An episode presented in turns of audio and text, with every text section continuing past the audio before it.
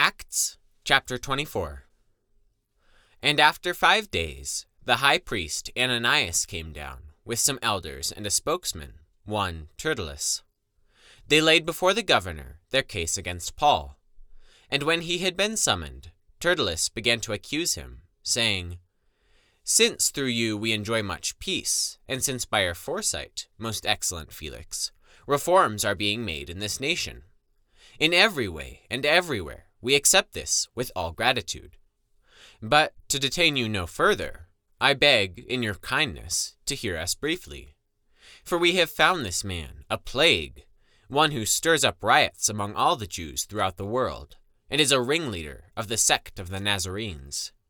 He even tried to profane the temple, but we seized him.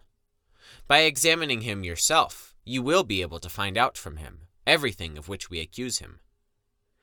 The Jews also joined in the charge, affirming that all these things were so. And when the governor had nodded to him to speak, Paul replied, Knowing that for many years you have been a judge over this nation, I cheerfully make my defense. You can verify that it is not more than twelve days since I went up to worship in Jerusalem.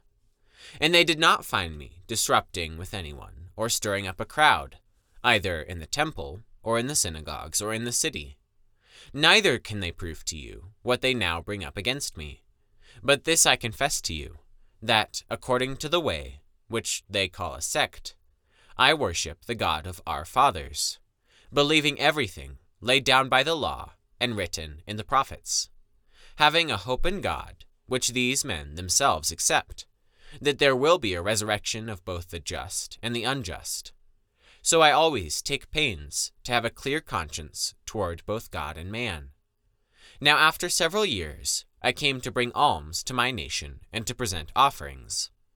While I was doing this, they found me purified in the temple, without any crowd or tumult. But some Jews from Asia, they ought to be here before you, and to make an accusation, should they have anything against me. Or else, let these men themselves say what wrongdoing they found when I stood before the council, other than this one thing that I cried out while standing among them. It is with respect to the resurrection of the dead that I am on trial before you this day.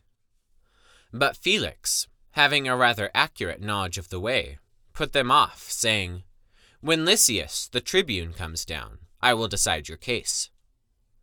Then he gave orders to the centurion that he should be kept in custody, but have some liberty, and that none of his friends should be prevented from attending to his needs. After some days, Felix came with his wife Drusilla, who is Jewish, and he sent for Paul and heard him speak about faith in Christ Jesus.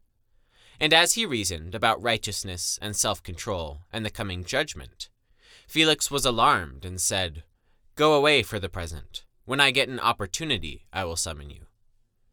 At the same time, he hoped that money would be given him by Paul, so he sent for him often and conversed with him. When two years had elapsed, Felix was succeeded by Porcius Festus, and desiring to do the Jews a favor, Felix left Paul in prison.